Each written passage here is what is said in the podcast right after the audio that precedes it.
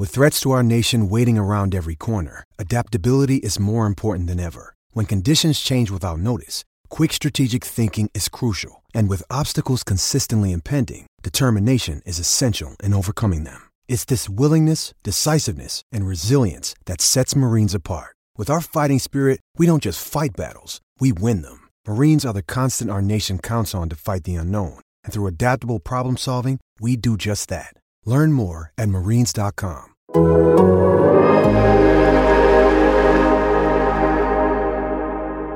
and welcome to the Game Theory Podcast. I'm your host, Sam Vecenie. I think I just blew out the speakers. Penny's reaction when we started recording there was just glorious. Oh, it was great. I, I didn't get a countdown. We're just right into it. So glad I wasn't uh, flipping off the camera like Draymond or anything.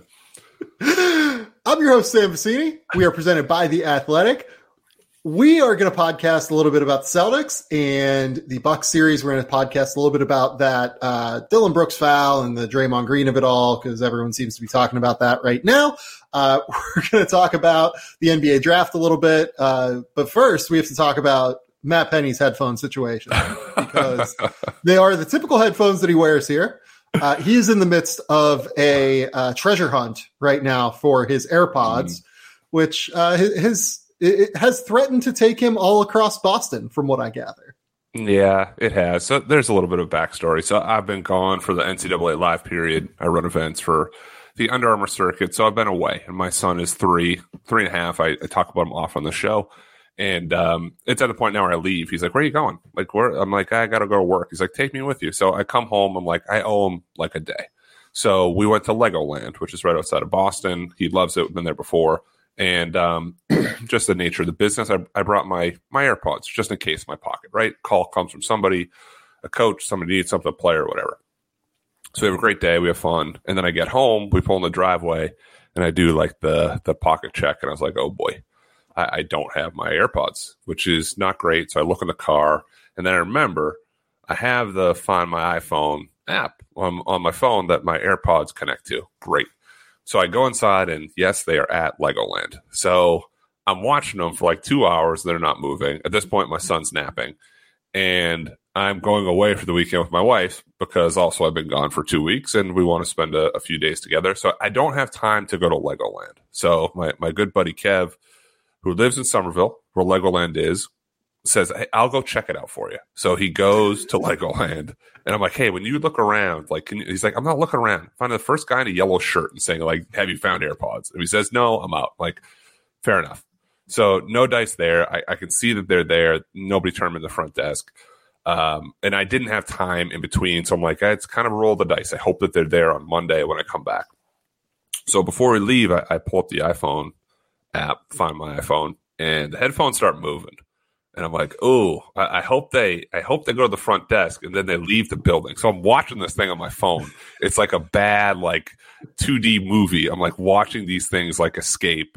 They go to like two stores. They cross the street. I'm like, oh no, it's going to the train station. So I, I'm watching my AirPods like take a train down to like downtown Boston, and uh, I, I also cued in my other friends on this, so they're getting a good kick out of it. And it stops. It finally stops, and it's like a four way stop. And you know how sometimes it says like a general area, like here's like a, a big circle, like a radius. It doesn't say like the exact spot. Yeah, yeah, yeah. And one of the places is called the Greater Boston Bigfoot Institute.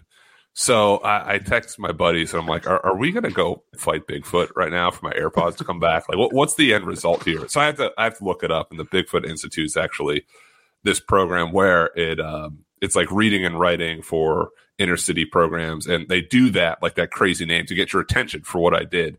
Uh, luckily, I have a, a, ring of loyal friends where I say we need to do something. It, it's, it's like Jim in, in, the town, like whose car we take. I was going to say you're literally like Jim in in the town right now and, in and, Boston. Yeah, but but I'm on a group. We have to go hurt some people at the Bigfoot Institute. You can't there's, ask. there's like eight people on there, and six of them were like, "Dude, it's over. Like th- those things are gone." And one of the buddy was like, "Hey, if I have to swing by and drive by, it's like, no, we're we're good." So they didn't move for four days. So I'm guessing somebody just got there. They were locked, like you couldn't do it because it has my account on there. It says, "Please call my phone number, or my email." I bet somebody just like saw the Bigfoot thing, got spooked threw them in the trash. So I, I, bought a new pair. They were uh, they're here today, but a lot of people found some humor in that. Uh, I did. It wasn't worth a couple hundred dollars worth of humor, but it's a good story that Bigfoot technically stole my AirPods from Legoland, and we're back here in the air now. So all's well that ends well, I guess. Bigfoot stole your AirPods from Legoland. That's the story that we're this, going. This is my life. It doesn't make sense to me either. Oh my god. Okay, so the other thing you did this week was you went to the Celtics Bucks game. I did. So shout out our mutual friend who got really good seats, I would imagine. Right? they were. They were great seats. Tell tell me about tell me about the experience. Tell, tell us about the ambiance of going to a Boston Celtic playoff game before Uh, we Bo- uh, before we Bo- dive into the actual game. Boston's a special place. It's a special place in playoffs because uh, I we met a couple other friends, and as we walk in, I'm I'm a little bit older now. I wasn't as like juiced up with like the pregame stuff, and we're we're going we you know we we pay our tickets. They they scan them. We're going like up the escalators, and people are already screaming like "Let's go Celtics!" like pounding on the walls. I'm like, this is like a, a, lot very early, and people were um, very excited for for the game, and it was a, a crazy atmosphere, especially in the first quarter. And my one kind of like side note is that uh, G-Eazy, the rapper, the pop star, was there sitting courtside. And geez, he's from the Bay, so he's a, a Golden State Warriors fan. I was a little thrown off there, but he's wearing Celtic stuff. Uh, I never felt more like a peasant when I saw him change his sneakers during halftime. Like he had sneakers on, like designer sneakers, and like somebody from the back came with like a new pair and gave them to him and left. And I was like, "What is happening?" Like, so Yeah. I, I, I did the digging. And it, it turns out uh, one of them like cracked in the heel. He was prepared for it. So somebody from the garden had like new sneakers for him. So he had that going on. Uh, Twenty thousand fans like out of their minds. The game ends. We'll get into the the meat of it right now, but the game ends and everyone hits the streets, and you see everybody like coming down the escalators outside, and they break into a "F you Kyrie" chant. I'm like, this is it. We're, we're in Boston. This is this is what we got to yell about. It's either Yankees suck or F Kyrie. Uh, so beautiful experience. I, I was happy to be there. I love how you describe your hometown as just a beautiful, special place. Oh, it, it is, Just- man. It is. It's it's crazy. oh my god. Okay, so let's talk about the game. Yeah. The first game with the Milwaukee Bucks was kind of a nightmare for Boston, it felt like. Just nothing really went right. I thought that Boston didn't do a good enough job of creating opportunities for Jaylen Brown and Jayson Tatum to get going. It felt like during that game, the Bucks were very happy to allow their role players, the Celtics role players, to be the ones to take shots. And often they allowed like open, like wide open shots. Hmm. Like it felt like Payton Pritchard in game one just missed like three open threes. And those are shots that you trust him to make. But the same token, in the playoffs, if you're going down, I think you want to go down with your dudes. Hmm. And that's, it seems like what Milwaukee's idea is, is they want to stop Jaylen Brown and Jayson Tatum. And if the Celtics are going to beat them, they want Grant Williams, Payton Pritchard, uh, etc., to be the ones to defeat them. In game two, though, it felt like Ime Udoka did a better job of getting Jaylen Brown like isolated on the wing or getting him the ball on the move in order to kind of you know facilitate him getting into the mid range to get easier jumpers. And it because Jayson Tatum and Jaylen Brown ended up scoring 59 points in that game. Mhm. It opened up everything else for the rest of the team. And those shots that the Celtics got with their role players, uh, they ended up falling in game two. Like, I, I think that both of these games have been such heavy three point shooting variance games on both sides of the equation. Uh, you know, I think the Celtics shot like 51% better from three in game two than the Milwaukee Bucks, like some crazy number like that. And it, it's just interesting that this is where we're kind of going here uh, with this series. Like it, it feels like the whole idea of what Milwaukee is trying to do is shut off Jayson Tatum Jaylen Brown and force the other guys to beat them. And in game one, the other guys didn't beat them. In game two, uh, the Celtics did a better job of involving Jayson Tatum and Jaylen Brown, but the other guys were able to beat them. Like, what was kind of your take on the game? Like, it felt like a strange kind of atmosphere, not atmosphere, but like it, it felt like the you know it was like a 25 point game at halftime and it was kind of over and then uh it just felt like a weird weird game now that we have this series that we've all been looking forward to both of the first two games have been blowouts one one way one the other way i don't really know what to do with this series now I don't either. And, and, both teams and both sides will adjust to it too. And you mentioned Tatum and Brown. Like game one, I think they combined for like 29 shots, and game two is 38 shots. And early, I mean, Jaylen Brown was otherworldly. I mean, the footwork, the shot creation, he cooled off late, but they had built enough of a cushion at that point where it wasn't a problem. And the three point shooting, I mean, for the game, the Celtics from the field shot 48%, 47% from three. They're 20 for 43 from distance. They've taken 98 threes the last two games. That's the most in a two game stretch since late December. And those looks, and, and uh, Grant Williams alluded to it in the post game press conference too. The ball movement was like basketball poetry in motion. It wasn't the extra pass. It was like the extra, extra, extra pass. Like Derrick White was like, nope, you're good. Payton Pritchard hit his back. Horford jump fake opposite. Horford had one like sneaky one, like at the end of the shot clock where he hit it, where it's just like 50 passes and he was wide open. And that's why you get even better looks. I mean, some of the stuff is contested game one, game two, when you have the open looks for Grant Williams, for Jaylen Brown, for Jayson Tatum, for Payton Pritchard. Those Jaylen Brown six for 10 from three and, and, Tatum five for 10 for three were a lot cleaner looks too. Where, where game yeah. one, it was like they had to work for them more than they did. And the the tipping point for me was the fully actualized version of Grant Williams when he has yeah. 21 yeah. points and five rebounds while doing his best to disrupt Giannis. And you're never going to fully stop him. It, it is like the corny, like you just hope to contain him, but that's what it is. And the Celtics and Grant Williams specifically showed him different looks. The game space, they dare him to shoot. Then, like when he did go downhill, Grant used a strong upper body, bumped him off a little bit. They were really physical. And Giannis was exhausted. He got a delay game warning in the second half where he scored it and caught the ball and just like took a deep breath and looked at the refs like, "Can I get a call?" And, and he's a as hard of a guy to officiate anyway because he's so big and strong and the epitome of like a, a downhill driver. It, it's almost like sometimes when you, are pulling to the driveway and you like you hit the rock wall and you go backwards and like just go right into it again. He he doesn't have like the the left and, and some of like the crap, but he's gonna score. He's gonna get there and use his like long arms to extend. So he he worked for those points, and Milwaukee tried late, and that's when they chipped away at the lead with those like inverted pick and rolls when Giannis was like coming off and hoping to get a switch. So he switched on to Horford and Robert Williams used all his five fouls, but it, it just was too little too late because it was such a big hole based on the strong Celtics play of the first half. Yeah, and it's probably worth discussing Grant Williams is like an awesome development story for the Celtics, if only because this is a guy coming out that I really liked. I think this was the draft before you and I really started podcasting together, if I remember correctly. Yeah. Uh, did you like Grant Williams pre-draft?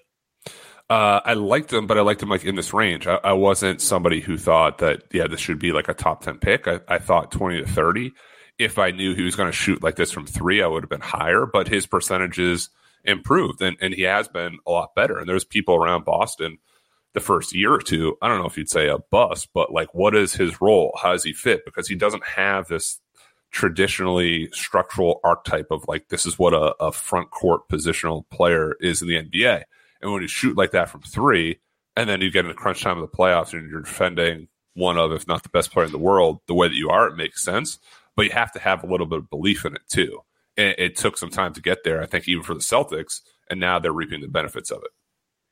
Yeah, like people who know my work, you know, going back years will remember that I went out to Santa Barbara. He's represented by Bill Duffy's agency, and you know, I was lucky enough that they, you know, allowed me to come out and hang out with Grant Williams essentially for a day and watch him work out and you know talk to him for a while. And the the thing that just like immediately stands out with Grant is just the sheer intelligence level. Mm-hmm uh, he's one of just like the smartest human beings I've ever talked to. Like, forget like basketball players or anything like that. Like, he's just a really intelligent human. And the way that he defended Giannis last night was just a really, really intelligent way to go about it in the way that kind of you said he gave him different looks. Mm-hmm. Uh, he, you know, got his body into him. He's super strong. Like the, when I talked to P3 about him, they said that like his like ability to displace uh, was like on par with like the strongest players they've had through their um, database at this point. Uh, and they have a database of like hundreds upon hundreds of NBA players that have come through there and gotten to train with them. Uh, I think that that level of strength is essential when you're playing a Giannis Antetokounmpo. And on top of that, he's just a really intelligent help defender. Uh, he's a really intelligent offensive player who can make passing reads. Like it's just across the board that level of like thoughtfulness, it, it just completely permeates his game in a real way. And the question was always just whether or not he was going to shoot it. And I had some doubts. Uh, he's always been an elite level worker. So I thought that like he would get to 35% off the catch basically and would be fine in the corners. I did not expect Grant Williams to be a 42% three point shooter or whatever right. the fuck he shot this year. uh, him being like a 42% three point shooter, if he keeps this up long term, anywhere from like 40 to 42 on three to four to five attempts mm-hmm. per game while playing the defense that he's capable of, this is one of the most valuable role players in the league at that point. Yes. Like if he's doing that and he is able to defend difficult players while also sliding down to the five sometimes because of his strength, like has immense potential. Like he is easily an eight figure role player per year. Yeah, and but you have to, and, and to what you're saying too, he it's still like a role player. Like I would want to be a franchise yeah. where it's like he's our number two. I, I, he works because of the role. I, I don't think of, I would want him as a number three or four even. Great, I, I, was trying to be nice, but my it's the same thing with Robert Williams. And I was thinking about this during the game. We talked about it a little bit last podcast.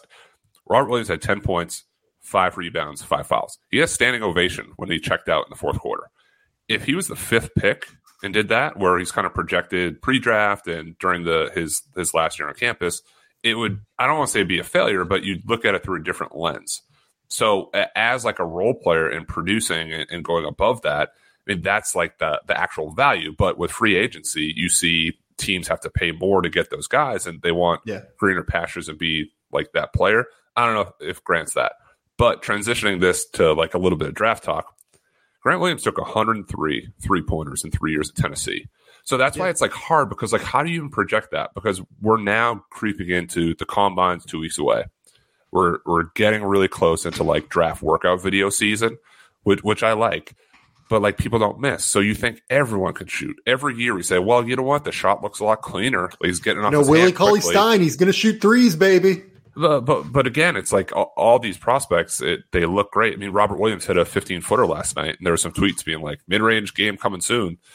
Maybe, but like, I don't, I'm not betting on that. So for, for Grant Williams to shoot 40 plus percent, I just never saw it coming because of the, the limited number of shots that he took. And he was still a 29% shooter over a hundred attempts. And it's, it's the epitome of a, yeah. a small sample size but there wasn't like, oh, there, there's so much more here than than what it was, and that's initially some of the hesitation in Boston where how does this guy fit as a 6'7", 240 pound non shooting front court player? Yeah, and look, like I, I understand it to an extent, right? Like Grant Williams, the signs were there that there was some upside. I didn't think that it would be this upside, to be sure, but th- there were signs that he could be a reasonable three point shooter, including like being a, an 82% free throw shooter when he was at Tennessee that last year. Yeah. And like his work ethic being elite, like his character being elite. Like he's just very professional in terms of the way that he goes about his business. Uh, he's still like not, you know, taking movement threes. You know what I mean? Like he's not a you know, three point shot generator. He is jayson Tatum and Marcus Smart and um, Derrick White and jaylen Brown. Like they're generating threes for him and he's capitalizing. like when you watch Duncan Robinson or even like Max Strus, I just have the Miami game on right now is why I'm, you know, bringing Miami, up those guys. Yeah. Like those guys can generate three point shots as role players. Um, Grant Williams never going to do that. And that's okay if he's knocking them down while also being an effective defender.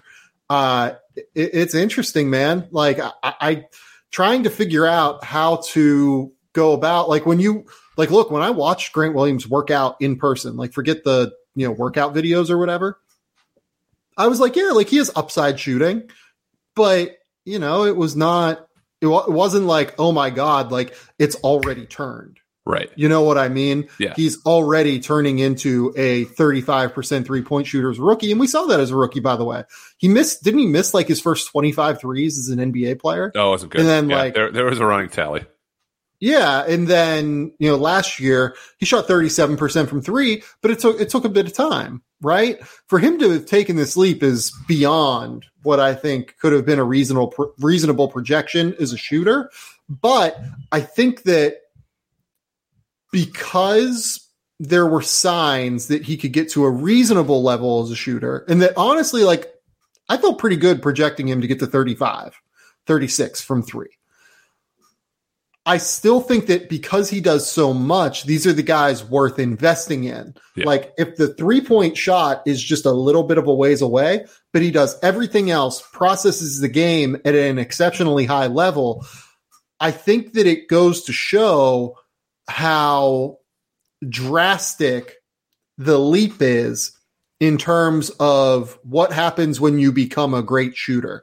Um, it's exponential in terms of what your value is as a player once you start improving as a shooter. Uh, because it just allows teams to keep you on the floor in important moments uh, in critical ways. Yeah, and and sort of with Grant too. I, I don't want to like get too crazy because Marcus Smart was also out, so there were kind of additional minutes and, and shots and attempts for him to Yeah. have. And game one, Milwaukee blew Boston out of the water, and then game two, I didn't feel great, and Boston blew it out of the water. It, it's gonna measure out too. Like it's it's gonna balance. Like I don't know if Grant Williams is gonna come back and and have twenty five points in game three. I don't know if Jaylen Brown's gonna have twenty five in the first half, like like he did again. Yeah. Uh, but Look, but Grant those- Williams is not going to go for 21 again. You know what I'm- probably like, not. Pro- probably probably, not. Uh, but it but it helps. It helps when these guys come alive during playoff time, and then we search for the next Grant Williams or the, the next fill in the blank Robert Williams that slips through the cracks. And by the way, this is why I always ranked Grant Williams as like the number two prospect on the Celtics behind Jayson Tatum or behind, you know, the number three guy behind Jaylen Brown. Uh, whenever I was doing rookie scale rankings, it was because his game translates to being an extremely impactful player as soon as the shooting comes. Yeah. Uh, you look at the minutes he has played in the playoffs. He played 21 in the first game against Brooklyn, then 32, 33, 33, 29, 35. Yeah. And yeah, you can say that the 35 numbers because Marcus Smart was out, but he's continuing to make an impact in the playoffs, even when he scores seven points like he did in game three against Brooklyn or eight points like he did in game one against Milwaukee. Uh, he- dropped 17 though in game two against Brooklyn. He dropped 14 in game four against Brooklyn. Like if he, if it's once every other two games where he's going for double digits and then impacting the game in a variety of other ways, it's critical. Like it's absolutely critical. And I think that I'm glad we're talking about this from a draft development standpoint because trying to find these guys is hard. Like it, it is harder than what we thought.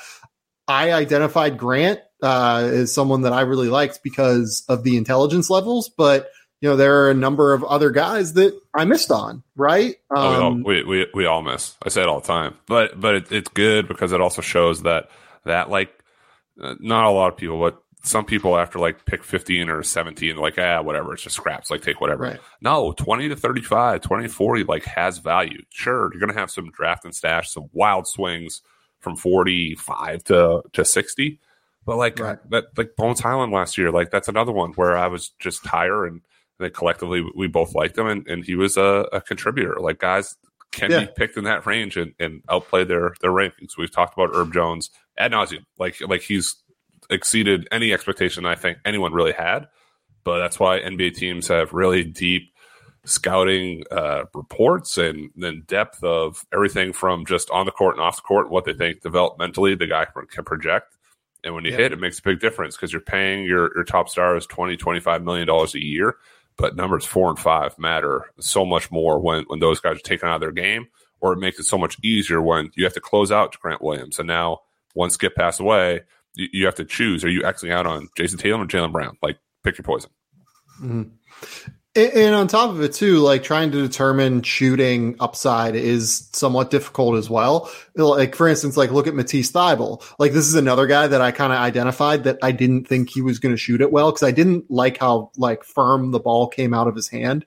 I thought that it was a little bit flat and I thought that as you move back toward the NBA line from the college line, Matisse took a lot of shots basically right on the college line at Washington. And if you go back through his years at Washington, like he made a good amount of them. He's a 36% three point shooter on four attempts per game. But you just kind of watched the shot, and I didn't love the shot mechanics. I didn't think it would work. But you know, Matisse was really valuable for those first couple of years in the NBA. He's made all defense teams, right? So like that's an example of a guy that like I had in the 30s in that same draft with Grant Williams. That's the reason I bring up Matisse, right? Uh, and didn't really love, but he's proven to be worth a you know 20s overall pick, right? Yeah, he was. He was drafted by a team I'm familiar with. Yeah, but they traded that pick I know, I know. for didn't they trade that pick for Grant? Yeah, but but it's like some of those trades too. It's like uh, the Desmond Bane thing will drive you nuts forever, but you you have to still find your happiness in, in hitting your Grant Williams too. And I, I, by the way, like no disrespect to Matisse Thybulle, but I would much rather have Grant Williams than Matisse Thybulle. Yeah, well, moving forward, he, he's coming off a great game. I'd, I'd prefer to have him too. Well, even not coming off of a great game. Like if you would have asked me at the end of this regular season, I would have said I'd rather have Grant Williams because Matisse Thybulle is struggling to shoot, and I think it's hard to keep him on the court during playoff games. Like we've seen that already. That you know the the Philadelphia 76ers desperately need more dudes that allow them to go small at times uh, against Miami, and it's hard to keep him on the floor because he just doesn't shoot well enough. Yeah, it uh the the tables turn quickly. I mean, a year ago we may have been saying something else, but some hot shooting and some development. And that's that's how we get here. Which uh that, that and that's the beauty of the draft, and that's why I hate redrafts and I, and I hate like a year out being like, oh, who do you take? Do it three years Yeah. out. Like at the first year, I get it. It's, it's a fun exercise, but that's also not reality yet either. Yeah. Okay. Let's go next to this Warriors Grizzlies series that the Grizzlies tied uh, last night. And it feels like a weird series to me. Like it feels, to be honest, like the Warriors are outplaying them to me pretty, like by a pretty substantial amount. And it feels like it's going to go that way. Like it feels like the Warriors are going to win. I respect the shit out of the Grizzlies for competing in the way that they do. And Ja Morant has just been ridiculous. Uh, I mean, the, the 47 that he had last night was absurd. Like every single time down the court, it felt like he was going to score. Having said that, the series is now like kind of marred by these weird flagrant fouls that can keep the scene happening. Uh, that was not English, but okay. Uh, the first I got- game I, I, I was out. yeah. The first game was Draymond Green getting ejected for a flagrant two against Brandon Clarke that, like, frankly, I don't think should have been ejection worthy, if I'm being completely honest. Like, I think it was a flagrant one. Eh, But we're supporting Draymond for immediately recording a podcast afterwards as as podcast guys. So more power to you. I guess I'm Uh, gonna say, here's my pod. Great. Yeah. I, I thought that if he didn't try to hold up, like the fact that he tried to hold him up, it made me feel more sympathetic to what he said, but, or to like what his decision making process was there. But I also feel like it's the reason that he got ejected because it created like that weird whiplash Right. effect. Like he shouldn't have done it, basically. Like he should have just fouled the guy and that should have been it but because like he tried to grab him after it like created this weird look and i, I still don't think he should have been ejected but you know whatever right Mhm.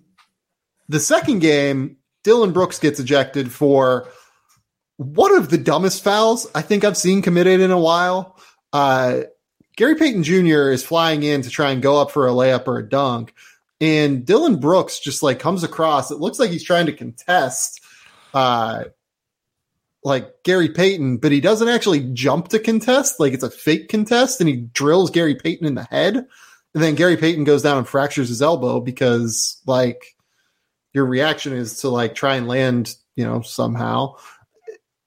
I have no idea what Dillon Brooks was thinking. Do you have any idea what Dillon Brooks was thinking doing this? I, I, don't. I don't know if he had a flashback to like 80s basketball and he thought that that was like, okay, we dust off these clips of like the, the Celtics, Lakers, 76ers, Pistons all like punch each other in the head.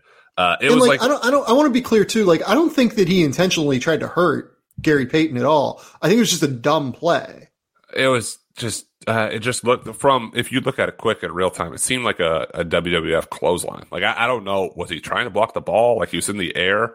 Uh, but it, it was cheap. It was a dirty foul. And it's one thing being physical. It's another doing that when a guy is floating in the air, defenseless. And this isn't like a video game or Mortal Kombat. where You have a counter move in the air. We can turn. Like you don't, you take off. You don't know where you're going, and, and that's one of like the scary falls Well, that yeah, you don't like, say. And, and and for for Gary Payton, how hard he worked to get there, and now it's just kind of like over, uh, over like a, a, dumb foul. And, and Steve Kerr called it out, and Draymond called out, and everybody called that out and said. Uh, and Steve Kerr during the game, they asked him about like, oh, it was, you know, it was, it was tough. He's like, no, no, that was a cheap shot. Like, let, us be No. abundantly clear here. No, I- actually want to ask you about that because look, like you didn't have a 40 inch vertical leap No, like. Gary Payton or Gary Payton the second does. thirty. But like, you know, you've gone up for dunks in the past, and I'm sure you've gotten hit in the air. Like, can you explain why that is as dangerous as it is? And explain why even more so it's dangerous for Gary Payton, given that he is a 40 inch Well, vertical better leap than me, versus your yeah. 27 inch vertical. Well, when I when I graduated from UMass, I actually played in a, a men's league in, in Brighton, which is right outside Boston. It was basically an excuse for my friends to play a game, then drink across the street at the bar on a Thursday. But that, that's neither here nor there. My point is that I stopped playing because of like these situations. Because you you jump up Yeah. in the air and somebody takes out your knees, and it's like for me, like I'm too old for this. I can't blow up my ACL and not go to work for a week. It's like, yeah, I got hurt in men's league. These guys are making tens of millions of dollars, and when you're you're flying, you're floating in the air. The last thing you're thinking of is is someone behind me going to clip me somehow. You're you're just singly focused on uh, extending and, and finishing and, and probably like landing properly. So your brain like doesn't even have time to really process biomechanically. I'm hit. How am I going to like kind of shoot but land and not hurt myself? So it's it's instantaneous, and and that's like the scary part of it. And there's no way to really protect yourself when that happens during that action. Yeah. And how hard is it for you to land in those circumstances when you get clipped? uh, I don't want to say impossible, but it, it's it's like thinking kind of on the fly. You're, it's never going to be clean. Like you're hit, you're not going to like revert yourself back and like land on your feet. Like you're falling on your side or on your body somehow, and your initial just instinct is protect your head. Generally, like I don't want to crack my head, which is is hard to do. So you lead with your hands, or your elbows, and, and that's why his elbow got cracked. I think the way that it did. Yeah, like I saw that Charles Barkley, and like I love Charles Barkley. Like he said, like he was advising players last night, like don't land with your elbows, like just land You like on your but chest. You can't, even, or- like, you can't even like think that way. you Like, can't. it, yeah, that's like, what I was gonna say. Like I feel like that's an practice. impossible Like, all right, we're, we're gonna jump in the air and just land on your chest like Superman. Like that's that's not that just can't happen. Like you don't you you don't want to think that way too. Like the basket's ten feet high. You're going up. You're accelerating. You're taking off. You're exploding in the air. You're not gonna think like uh, I was hit. Like here's my parachute. Like leave my chest. Like it's that's not gonna happen. So you're kind of with me on this that Dillon Brooks like should be suspended for a game. I would be surprised Right. if he's not. Right? Like I don't I don't think there's any way he's not suspended for at least a game. Like I, I know that they. Ha- I don't know why they the league hasn't like announced this yet. Normally it's like the next morning, right? Or like midday. Like Yeah. they already have a ruling on it. But when's their next game? Because playoff time's been funky. The Celtics have like five days in between their next game. Yeah, I don't know why the league did that, by the way, because there's no game tomorrow now, if I remember correctly. So I believe that it's probably Saturday is their next. No, wait. No, their game three is Sunday. What the? F- yeah, Celtics are Saturday at three thirty. My time. I don't know what time it is in Australia. I don't know what's going on there. That's weird. Um, but maybe that's why then they're taking more time because of this, essentially, um, because the schedule's off. But yeah, it just seemed like totally off. I, I, I don't like I, Dillon Brooks is a tough player. Like he plays on the edge, but that was that was too far. Like that was bad. And, and like, look, like I know that Memphis fans want to try to equate like you know what Dillon Brooks did to Draymond Green's history and everything like that. And like, look, like Draymond Green's done shitty stuff too. Uh, I don't think what he did in Game One was nearly as bad as what Dillon Brooks did, but I, I just like don't don't fucking drill people in the head when they're up in the air. It, it's kind of simple to me, and I'm sorry that your player should be suspended, but he should probably be suspended at the end of the day. Like, don't don't fucking drill someone in the air, like period, point blank. Especially when these guys are jumping forty inches in the air. Yeah, not great. I, I do. I do want to talk Memphis just for like thirty seconds here, and, and our guy chucking darts pointed this out to me after we did the the Celtics draft build. Uh, the Grizzlies built through the draft too, and, and did like a, yeah. a, great job doing it uh, with, with homegrown talent per se. And even a guy like Ziaire Williams last night plays twenty eight minutes, has fourteen points like they're they they built that way, not through free agency with with Ja Morant, with Jaren Jackson Jr., with Desmond Bane. Uh, so it's kind of like a also like one of our our draft baby franchises that did it through this way and, and not through free agency. Well, and the way they evaluate is really smart, and the way that they go about building their culture is really smart. I think I, I can't really emphasize that enough. Uh, this is a team that drafts really good people that are really competitive, and I think that that more than anything is why like I, I, frankly believe they're just straight up overmatched in the series. Like I, I, think that if Golden State is at full strength and they're at full strength, Golden State is a much better team than they are. They're more experienced. They have a bit more lineup versatility. Uh, they can play Steven Adams off the court, like slash force Memphis to not even play Steven Adams. Um, and if that happens, like you're playing Jaren down to five, which, you know, then you're playing small and Golden State's small lineup is better than your small lineup. Like it, they're overmatched, but I think that the way that they've built through tough, like physical, intelligent competitors allows you to play above your weight a little right. bit more. And once this team gets the kind of experience that it's going to get, it's going to be really tough to beat them. Like when Ja Morant's 26 and Jaren Jackson's 26. Which is crazy to say when he's 26. You forget sometimes when you have 47 points in a playoff game, like how young he is. Like we, we, we, we always hype up like Anthony Edwards being as young as he is, but Eh, sometimes like Ja Morant, we forget his youth as well. Yeah. No, he's incredibly young. I believe he's 23. Like he is so young still. And Jaren Jackson is younger than Ja Morant, if I remember correctly. So like these guys are going to grow and mature and they're going to gain the experience. To me, this season for them is all about just like gaining experience. And then like Ziaire Williams, by the way, like a perfect example of the guys that they draft, right? Like you and I thought Ziaire Williams was a significant project. I loved oh, yeah. the pick the for the Grizzlies last year because he's exactly high. what they need is like a potential shot creator that's like six foot eight on the wing who can do some stuff. But the way that they've gone about developing him into a legit defensive stopper and the way that they allowed him to play through his issues early in the year. Like we're seeing right now, and again, I'm watching the 76ers Heat game, like the 76ers in game one, part of the reason that they lost that game was because they had they felt like they had to play DeAndre Jordan because Paul Reed does not have enough experience being able to avoid foul trouble. And he had 5,013 minutes. Mm-hmm. You know why that happened? Because they didn't allow him to play through his mistakes early in the year, which forced them into this position now. The fact that the Grizzlies allowed Ziaire Williams to play through his mistakes early in the year is a big part of why he can have a big game late in the year where when they need someone to step up or when he's rolling, like, and he's made a couple of shots and he's giving defensive effort and intensity, they can afford to keep him out there. And I think it's a credit to their front office for identifying Ziaire Williams as someone that, you know, might be able to exceed his frame early in his career due to his competitiveness. And I think it's on the tr- coaching staff as well in terms of developing Ziaire throughout the year, giving him game time that was high leverage that allowed him to step up in a big moment like he did yesterday. Boom. Yeah. Well stated. Very well said. got to get the reps on the court too during games that matter, not just like preseason or G League, because now the lights are, are the brightest, and some guys like Ziaire Williams shine, and then others don't.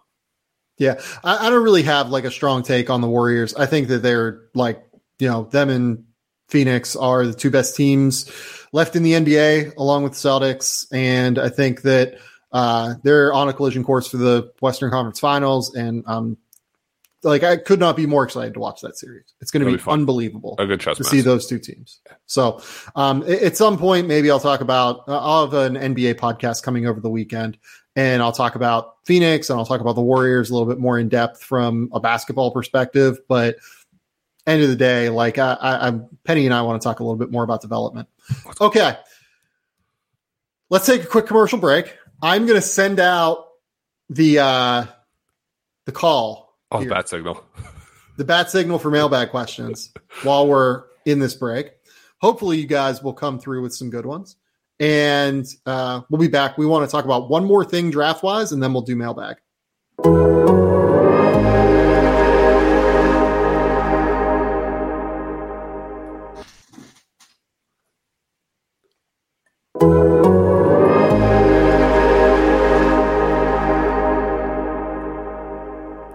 You should get to the point where it's uh, actually like the bat signal with your face on it, and people just like no, like all right, send them in.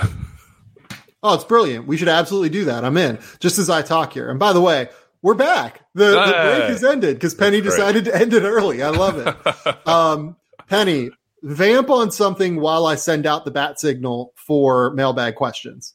What, well, whatever you want to talk about. Have you or, seen a movie? Have you, uh, you know, gone on a mission to find your AirPods again? Like, t- tell me Tell me whatever no, you want to talk about no, here. No mission. I, I, I, guess my this is my media minute here. I, I, haven't watched much beyond the first two episodes of Ozark because I was gone last weekend and I'm excited. It's kind of gone off the rails, but I'm here for it being the last season off the rails. And uh, my DVR is pretty full right now. So when when the playoffs slow down or there's a, a game, there's five days between games. It's actually uh, a good thing because I can watch some TV and not worry too much more about basketball as we get closer to combine and workouts and, and all that happy stuff. Okay. The NBA draft conversation that we wanted to discuss here was where you, you kind of mentioned in a text to me that you know nobody seems to be like really moving right now it's very quiet we're waiting for combine invites to go yeah. out and it feels interesting. Like it doesn't feel like there are very many risers right now. Like, you know, Jake LaRavia does have some steam behind him. It feels like he's one of the names that, you know, is getting a lot of publicity, probably in part due to me highlighting him in some respect. But like, it, it feels like after the Shaedon Sharpe decision to enter the draft, after you know uh, i'm trying to think some of these workout things that have started to leak out there hasn't been a crazy amount of movement and it feels kind of quiet right now and, and, that we're in the eye of the storm a little bit there hasn't been a, a, true dark horse guy that that shot up boards significantly yet and i don't know if that's because the international class from like a, a star perspective hasn't been as high mm. and, and, hmm. and, and i don't I don't anticipate or, or know when it's going to happen. So I said to you, like Poku last year was this international man of mystery who shot up boards and, and ends up in the teens. And he wasn't like quite projected there, but there's rumblings like Oklahoma City likes him. There might be a promise. We could be jumping the gun. That might be two, three weeks away. But there hasn't been like that huge momentum shift yet where draft boards are upside down because of the intel that's out there says this guy's going way up.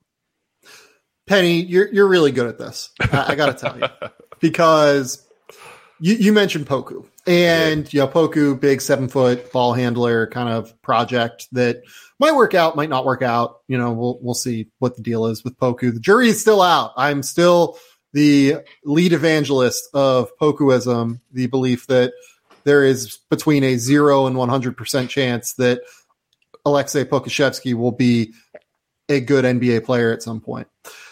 The guy that it feels like has some of that steam right now to me is Leonard Miller. And I, you and I have both watched a lot of Leonard Miller. You've seen Leonard Miller In live. person, yes. I am fascinated by Leonard Miller. I think the upside is very real. I'm not sure people are totally gathering how far away he is still from like being anywhere near like a viable NBA player. The the tools are real, and I'll, I'll talk about the tools, but I just do kind of want to give you the floor because you've seen Leonard live, and Yeah. you know I've watched now I think like eight of his games, something like that. It- It's a fascinating skill set, but it, it it's going to take a good amount of time and investment.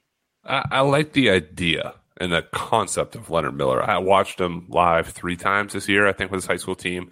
I did not see him during the Hoop Summit week where he sort of started garnering rave reviews, and this is the guy, and he's draft eligible. He has really good size at, at 6'10, 6'11, had a, a late growth spurt, so he kept the guard skills as he became like a, a front court player. I had the hesitations like you do. He he's still pretty upright and rigid. He's a little bit clunky off the dribble.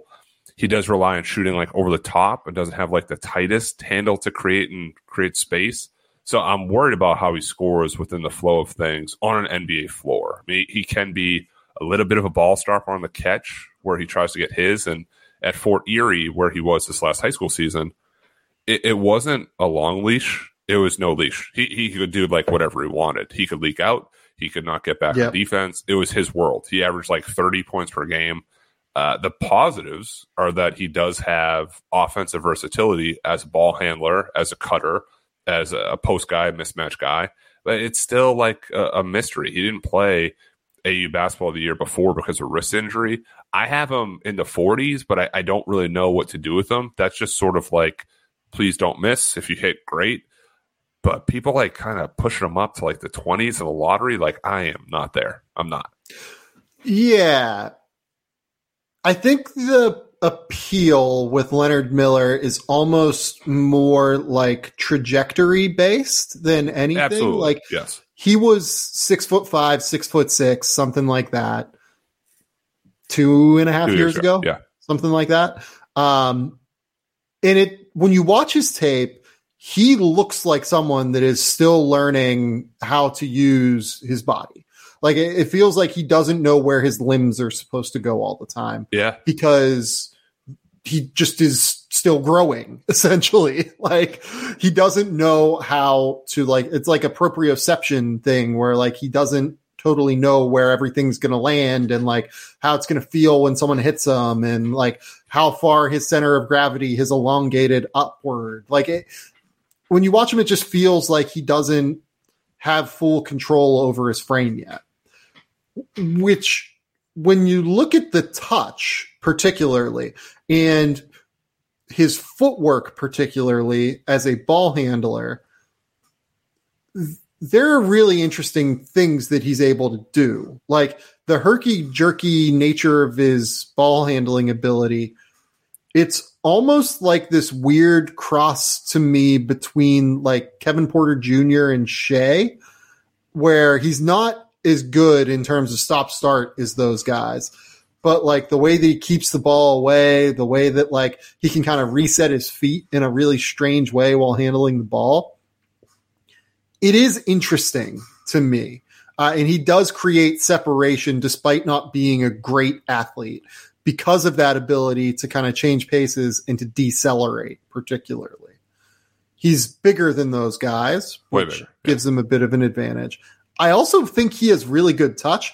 He has some of the worst shot prep I've ever seen in my life Yeah. for an elite level and, and, prospect. and it's, and it's like he shoots over people in mid range, but with like a set shot, it's like a little bit lower too, and, and somewhat Yeah. more of a push. And there's like a lot of movement to like get to where it is. It's not just a catch, you know, simple, simplified type movement Totally. motion.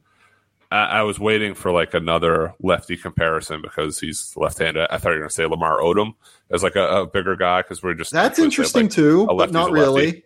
but he's not that is, is why like i didn't say it. Like some of these guys though the way they maneuver like yes he has body control but it's still not like getting by guys. Like there's a few possessions when i saw him on rhode island it was like kind of one-on-one on the break. And like he euro stepped he covered ground but the guy like didn't have to move the defender because it, it it's like he didn't throw him off his pace like you did your move but it was still like two heavy feet to to get there And I was Yeah. sitting with NBA scouts, and I, like, un- unless this totally like changed the last week with with the Hoop Summit, it was lukewarm. It was yeah, great. There's some stuff there that we like, but he's a, a ways away from where we think he would need to be to be drafted by us. Now it just takes one. Like one team just has to fall in love with the idea of him more than the the player that he is right now.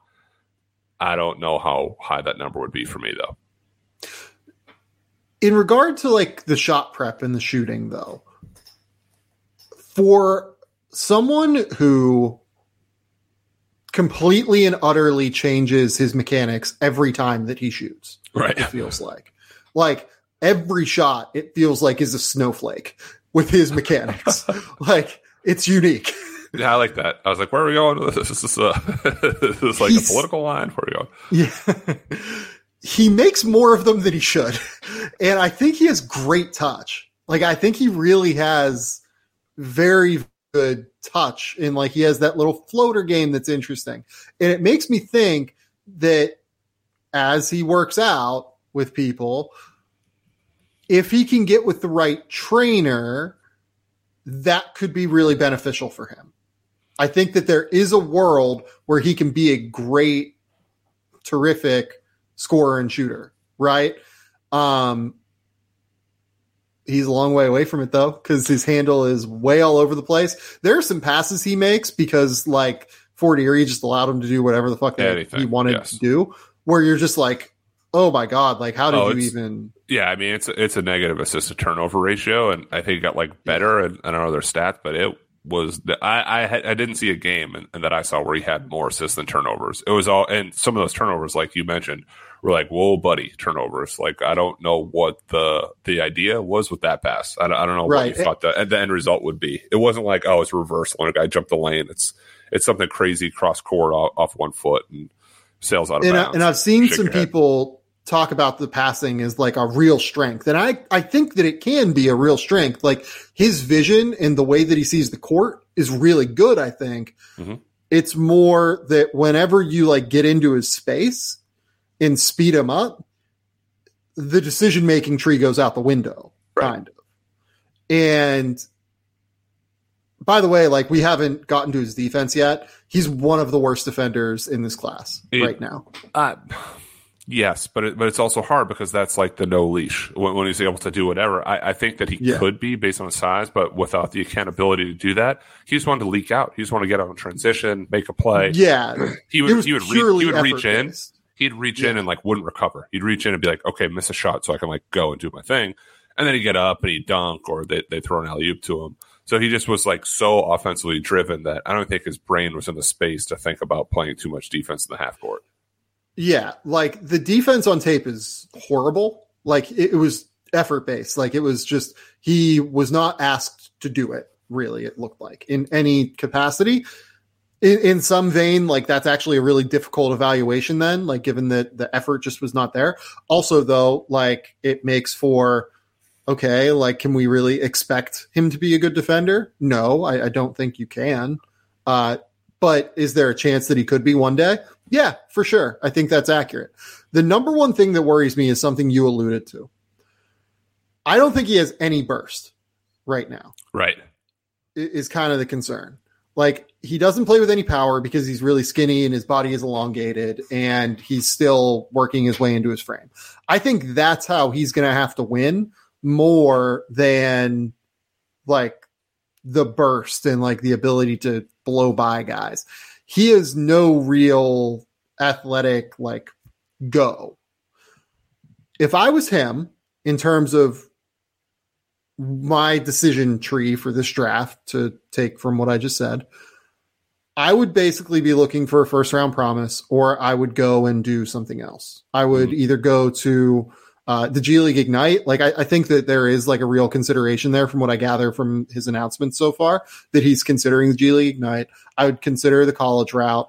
I would probably do the professional route as opposed to the college route just because his game right now if you put him into a college game with the way that college coaches often struggle with spacing, I can see that not going great. Uh, and it would be contextual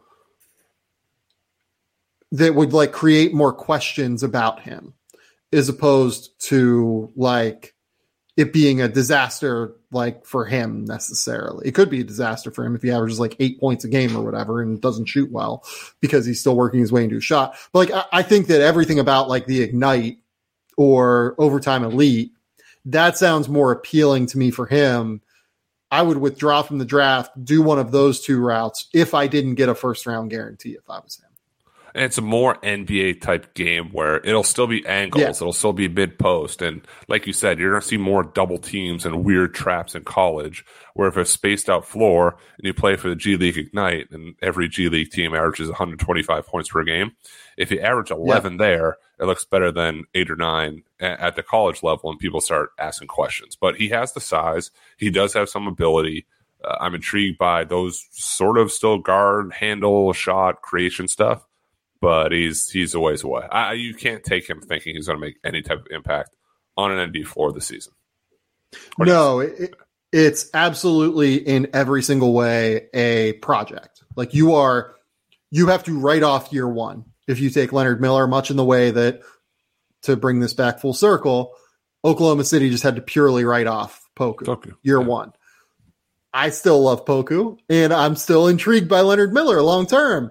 Like I, I think that it could be real. Like he could really develop into something absolutely fantastic. I just don't. I, I worry a little bit more about the physical tools than I think other people do. I think I'm probably going to end up with him just a little bit higher than where you are. Mhm. Uh, I currently have him at like 45. To Yeah, be real with it, there. like I just needed to put him somewhere. Yeah, Uh, I, I don't know like how to contextualize him against the class at this stage. I, I want to see him at the combine. I want to see him like a couple other times. Like I, I, want to. I've watched a lot of his games, it, but you watch those Ontario Scholastic Basketball Association program or like games, and it's just like this is not real. He is six foot ten, and he is you know consistently guarded by guys somewhere between six foot four and six foot seven that just can't bother him in And- any way. and those are the lessons we've learned from Poku. We we've learned that yeah, probably don't take him 18th or 16th or wherever he was. Take him a little bit later. We watched those videos of him playing in like a hockey rink that has like a basketball court down, and he looked like Magic him Johnson. playing the, the Greek not real. second league, the Greek second league, where guys looked like they were smoking half of a pack at halftime, Where- then coming yeah, back where, out where like play. the, the coach of the other team like shows up with a bag of jerseys is like five guys in the stands like throw this on you're playing today like that guy's seven two whatever you're playing like Oh throw a cigarette God. Uh, so your level competition matters too Unbelievable. Okay, mailbag time, Penny. Let's do All right. this. not prep All right, bad I'm just going from the bottom here. Talk about Aminu Mohammed and whether he should go pro. So our boy over at Rookie Scale, Jon Chepkevich, he and he uh, reported that Aminu Mohammed got a combine invite, which I think is reasonable, like in Yeah. every capacity. And, and, um, and, and to be clear here how many combine invitations actually go out uh, to start 60. And so- John reported that very early, which makes me think he got one of the initial combine invites. yeah so so enough That's, NBA that's feedback- speculative feedback, on my part, though, based Sure. on timing. but just based on the speculation there's enough feedback from NBA circles that he's warranted of at least being evaluated as one of the top 60 guys ish, right? Like knowing that the top 10 Sure. guys aren't going to work out. They'll just maybe measurements, and medical, and call it a day. Yep. What do you think he should do? I mean, what are what are my options here? I, I didn't think he was ready. I don't think the shooting was was anywhere close where it needed to be. We spotlighted him. I, I think I'd had him as prospect a week early in the season as a freshman that, Yep. that wasn't getting much attention. But when your team goes 0 and 19 in, in the Big East, uh, there's questions about his shooting. I like his defense. I, I like kind of like the way he creates and the physical smash mouth type of basketball. That's not like easily translatable to the NBA. I can see a, a world where it works, but I don't I don't think that he's ready yet. And I, I don't I could be way off here. I, I don't see like a, a first round guarantee either. So if he's okay with saying I just want to start my pro career if I get picked in the second round and make my way into a roster, great. A lot of uncertainty there though. Yeah, I don't think he's anywhere near ready to impact the game offensively at the NBA level. I do think his energy, his rebounding, his defensive ability could impact an NBA game. Um, I don't think that it will impact the game more than his offensive side will like negatively impact an NBA team. So I think he's a G League player. Exactly. Right it's, it's it's screaming G League at us. Yeah, I, I think he's a two way guy. Uh, and basically he'll have to decide on do I take a two way deal or do I try and get Georgetown to give me an NIL deal uh, that will, you know, approximate that. And I develop at Georgetown for another year and go from there. Uh, in terms of what I think he should do, I think that it would be beneficial for him to go back to Georgetown as long as he gets an NIL deal that is, you know, somewhere in the ballpark of, uh, like maybe not even what he'll get with a two way, but like where he's at least like getting some sort of financial. Yeah, don't don't put a number on it. I don't want people like aggregating this and saying like this is what what the market is. The market's already upside down. Whatever he's going to get, like like go get it. Yeah. Uh, okay. We actually re- weirdly got a lot of Leonard Miller questions, so I'm uh, glad that check check those all off. People are screaming yeah, about that last we... last week too, saying, "Can you do a whole podcast on Leonard Miller?" Yeah. Segment. Uh, okay, from Trevor Zickgraf, is Jeremy Sochan going to be able to credibly space the floor? If not, how limited is his offensive ceiling? Ooh, that's a, that's a one. really good question. It, it, it is because I think his offensive ceiling is beyond just the shooting. I don't think the shooting is like be all end all. I do think it's going to get credible. I don't think we'll be talking about him like we just did for Grant Williams for 20 minutes, but I, I think it'll be serviceable. I do but he also has more sort of like creation stuff out of isolation, more stuff out of the mid post. It showed he has some handle to take guys off the bounce. So I don't want to say it's like just the jumper. It's not as high of a level prospect. I think I have him as a, a back end lottery guy. If the yeah. shot was real, we're, we're to me, you're talking about like a top eight or nine guy. But for him, not there yet. That's why I've I've hedged a little bit, but I, would still feel comfortable taking him in, in the teens. Look, I mean, there, there aren't a lot of like great signs that Jeremy Sochan is going to be a like very real shooter at some point, right?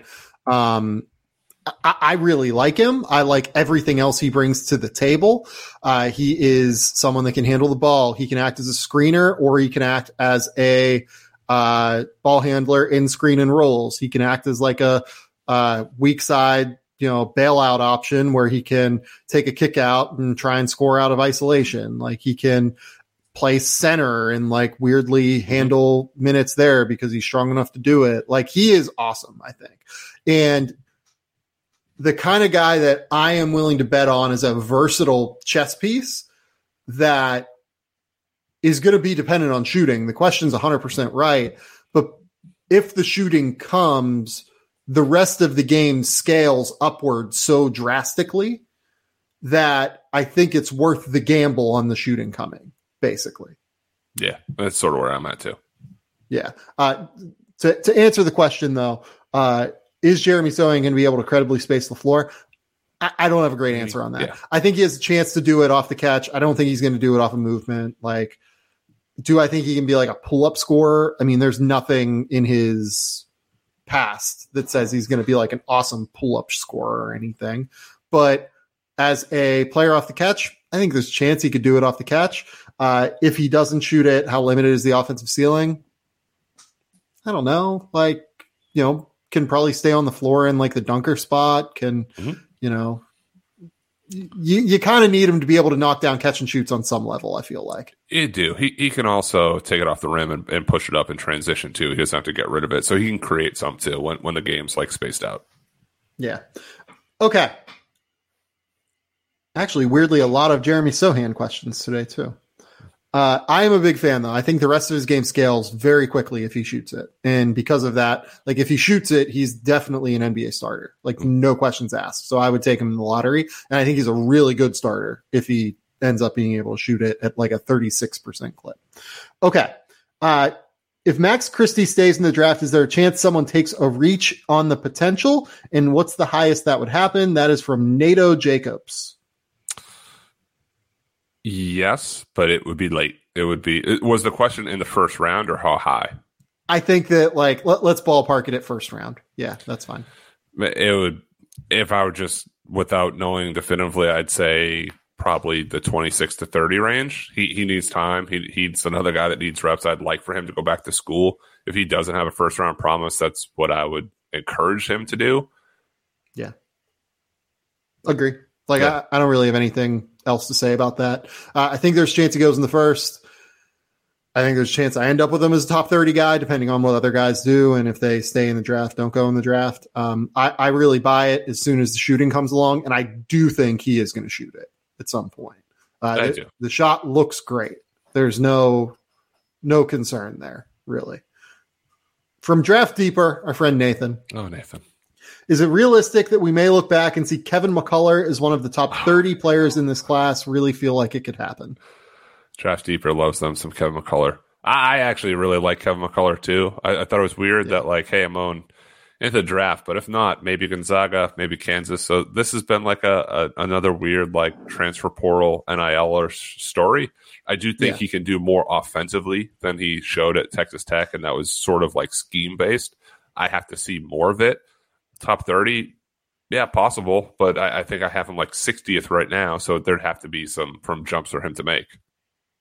Yeah, I mean, look, if he learns, the answer is could we look back on him and he could be a top 30 guy? Yes, if he learns to shoot, he could be that. Like if he becomes a 38% three point shooter in the NBA, he probably is a top 30 guy in the class because the defense is as good as it is. Like just straight up. Like he's what, one of the five best perimeter defenders in this class? Like I, I think I'd probably take Dyson Daniels over him. I don't know if like anyone else immediately springs to mind? No. Uh somebody yelled at me about who I was missing last time for for a defender, but the shooting is is the swing skill and yeah. uh, despite work ethic, sometimes like the jumper just like doesn't come around. There's an answer about Jeremy Sochan. Grant Williams figured it out, so it, it could, yes, but it's it's a major what if too. Okay, for Michael Roth, it seems like a lot of high major teams are loading up their rosters and looking deeper than ever. Uh, is this going to be the norm with the transfer portal, or will players realize that somebody has to be the 10th or 11th man on the team? Uh, he said he points to Ohio State's roster as a perfect example of that. I don't look. I've you know looked a lot at Ohio State uh, in their roster as someone who went to Ohio State. I don't. I don't know that the transfer additions they made are that weird. I guess, if you consider Isaac Likekele, who I think committed today, didn't he? Did I see that? Yes. Yep. Yeah. Like he, they need defense so desperately that like getting Isaac Likekele, who can guard one through five, like that's an enormous get for them. And like he won't be a 10th or 11th man. Um, do I think this is the norm? Yes. I think yeah. that the transfer portal from here on out is the norm, period. I do too. And, and yes, there, there will be, minute crunches certain places, but the the blue bloods, the higher level schools, the is always going to be there for a kid that transfers that averages 15 a game at, at a mid major to, to go play there at, at the biggest place that they can go. Uh, does some people learn and, and say, I don't want to go be the ninth guy there. I can be the second guy at a, a high major minus type school? Probably unless you have like the right people in your ear telling you not to do that though you're always just going to have that title pull to, to go to those types of places so i, I do think the transfer portal is the norm I, I also do want to say that there's going to come a point in time where colleges reestablish like actually recruiting high school kids there's a lot of high school kids falling through like the cracks yeah. right now who are better than the recruiting level because when you talk to college coaches, what do you need? I need a big. Okay, here, here's the name of, of five high school guys.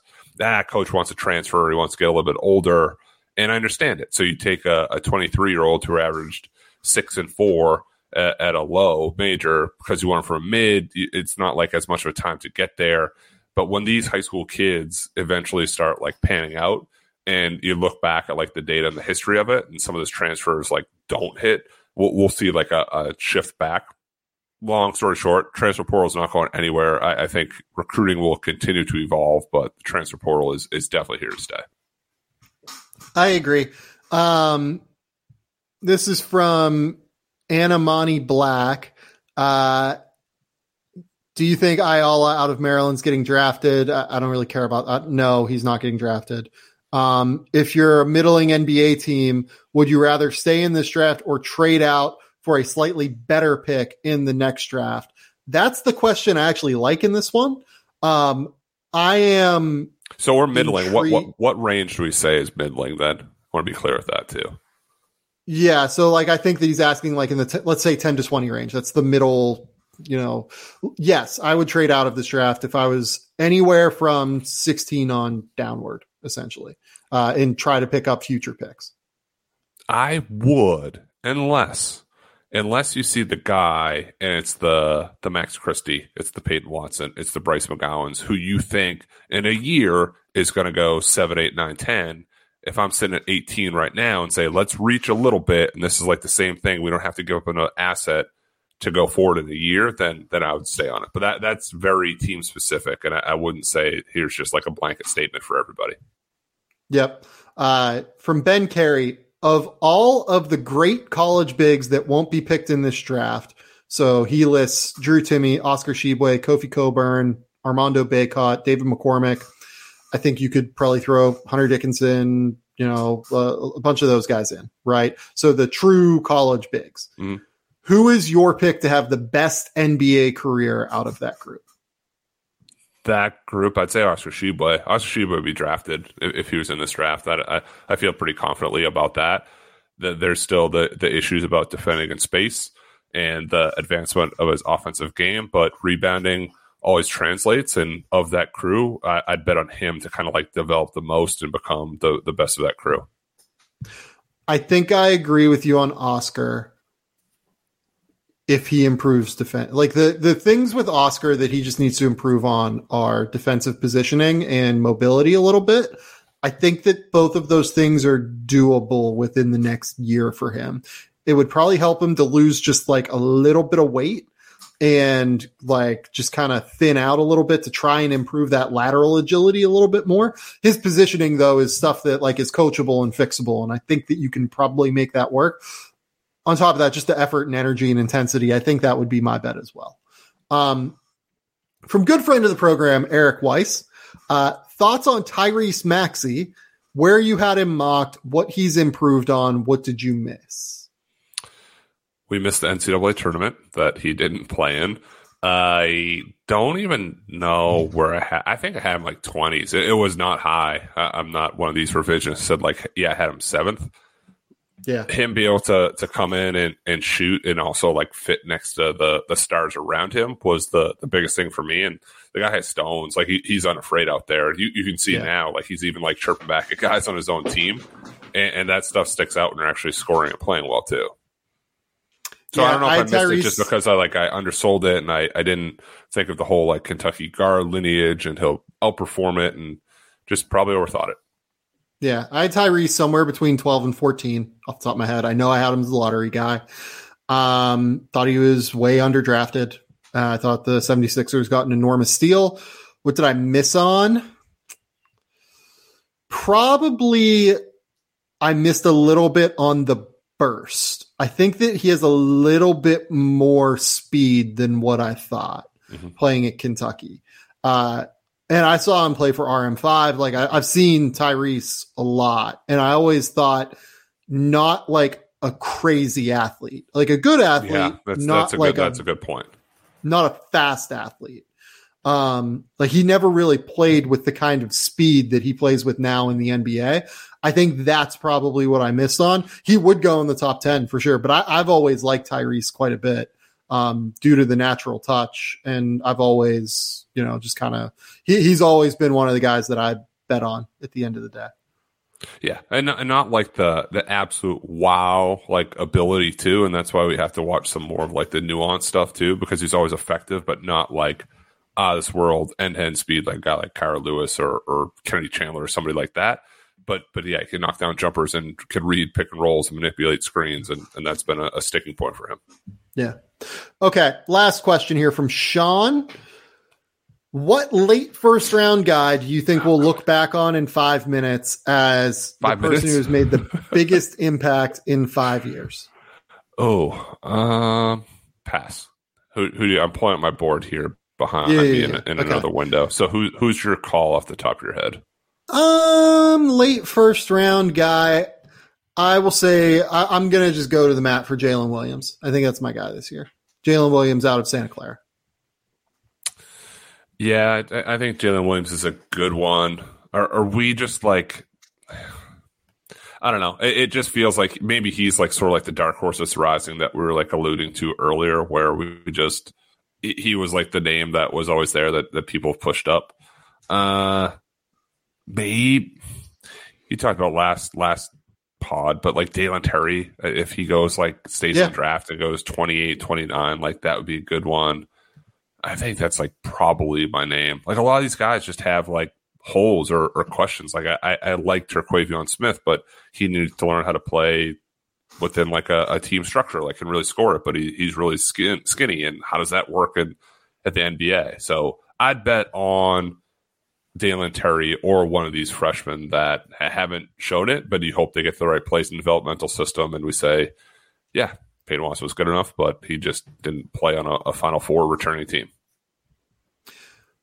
Okay, Penny. Uh, any any last call outs? I, I've had a couple of people bring up the fact to me that the uh, the Malachi effect guy this year, his name is actually Malachi. I know I, it's it's wild. Uh, that I, I thought of that like in the tournament. I, I, I thought I, I tweeted it too. That was not done intentionally, but sometimes that happens. But I I, I, do- I want to say this. I, I do want to go to the bat for Malachi Branham for a second here.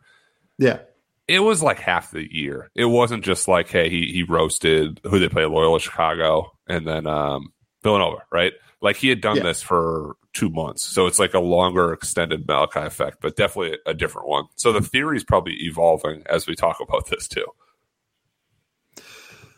Okay.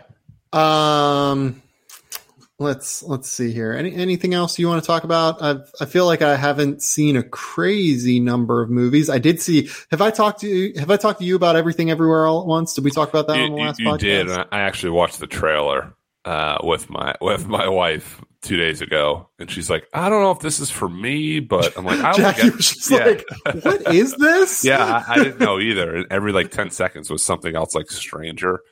Uh, that was the one with like the crazy like weird boss, and they're in like another dimension, right? It's yeah, the fact that you said other dimension uh, is a good good one. It's, I mean, that's like the preview they show. It's it's different worlds. Uh, I, I will, I'll, I'll get there eventually, but not. Uh, it's not the top of the list. We got to empty out a, a bunch of TV shows first. Okay, I think that's all that I've got. I'm trying to think. What have Laura and I been watching? I don't even know right now, to be honest. Like, it feels like I have not really. I, I've been abdicating my duties, Penny. That's it. Oh, oh, oh! I know what watched. Have you Have you watched Ambulance yet? No, I haven't watched Ambulance. Yeah, I saw you tweeted about it. You wanted to like see it again. Was it as bad as I thought it would be? Is it beyond cheap thrills? If it's just cheap thrills, that's fine. Uh, I'm a how and Furious. That's fine. But Ambulance is one of my favorite movies I've seen in a long time. I feel like you say that every podcast. It's so good. It's so fun. Jake Gyllenhaal is off his face in that movie. Yeah. Like Michael Bay, so, whoever showed Michael Dr- Michael Bay how to use drones, we need to give that person every single award. We need to give that person every single everything. Michael Bay using drones. He like flies a drone under an ambulance at one point. I mean, the It's- movie's called Ambulance. You got to do it. But uh, I, like when I see that title, do you think it was like a more of a working title? And somebody's like, "Let's simplify it. Let's not over. Let's ambulance. Keep it like really straightforward. People know where we're going at. Like this is the the focal point of the movie is like in the ambulance. I I am so fascinated by the entire thing. To be honest, like I, I, I love, I, I love the movie. I, I loved it. Go watch it, please. Like seriously, homework. You will have the best time watching. Oh, is it streaming or do I have to like go and go to a theater? Theater's not You can. happen. You'll have to pay for it. It's That's like fine. If it's streaming, I'll I'll figure that out. That could be like a, a Celtics play what? Uh, I think Celtics play Saturday afternoon, so that could be a Saturday night watch. yeah, or like a Friday night watch because I don't or tomorrow night even because there's no basketball tomorrow night. Yeah, that's true. So Ambulance. That's the move. what are we watching tonight? Ambulance. All right, great. We're watching Ambulance, Jackie. Get over it. She will. Okay, Penny, tell the people where they can find your work. Uh, find my work, find my tweets, Matt underscore Penny, and and probably back here again next week in uh in high definition living room. Okay. Uh, I am in the middle of like draft guide stuff like crazy. So I don't know how much I will have written. Like I have a couple of stories I'm doing with some of our great beat writers over at The Athletic. Uh, so go check those out when they come out. That's all I've got though. Until next time, we will talk soon.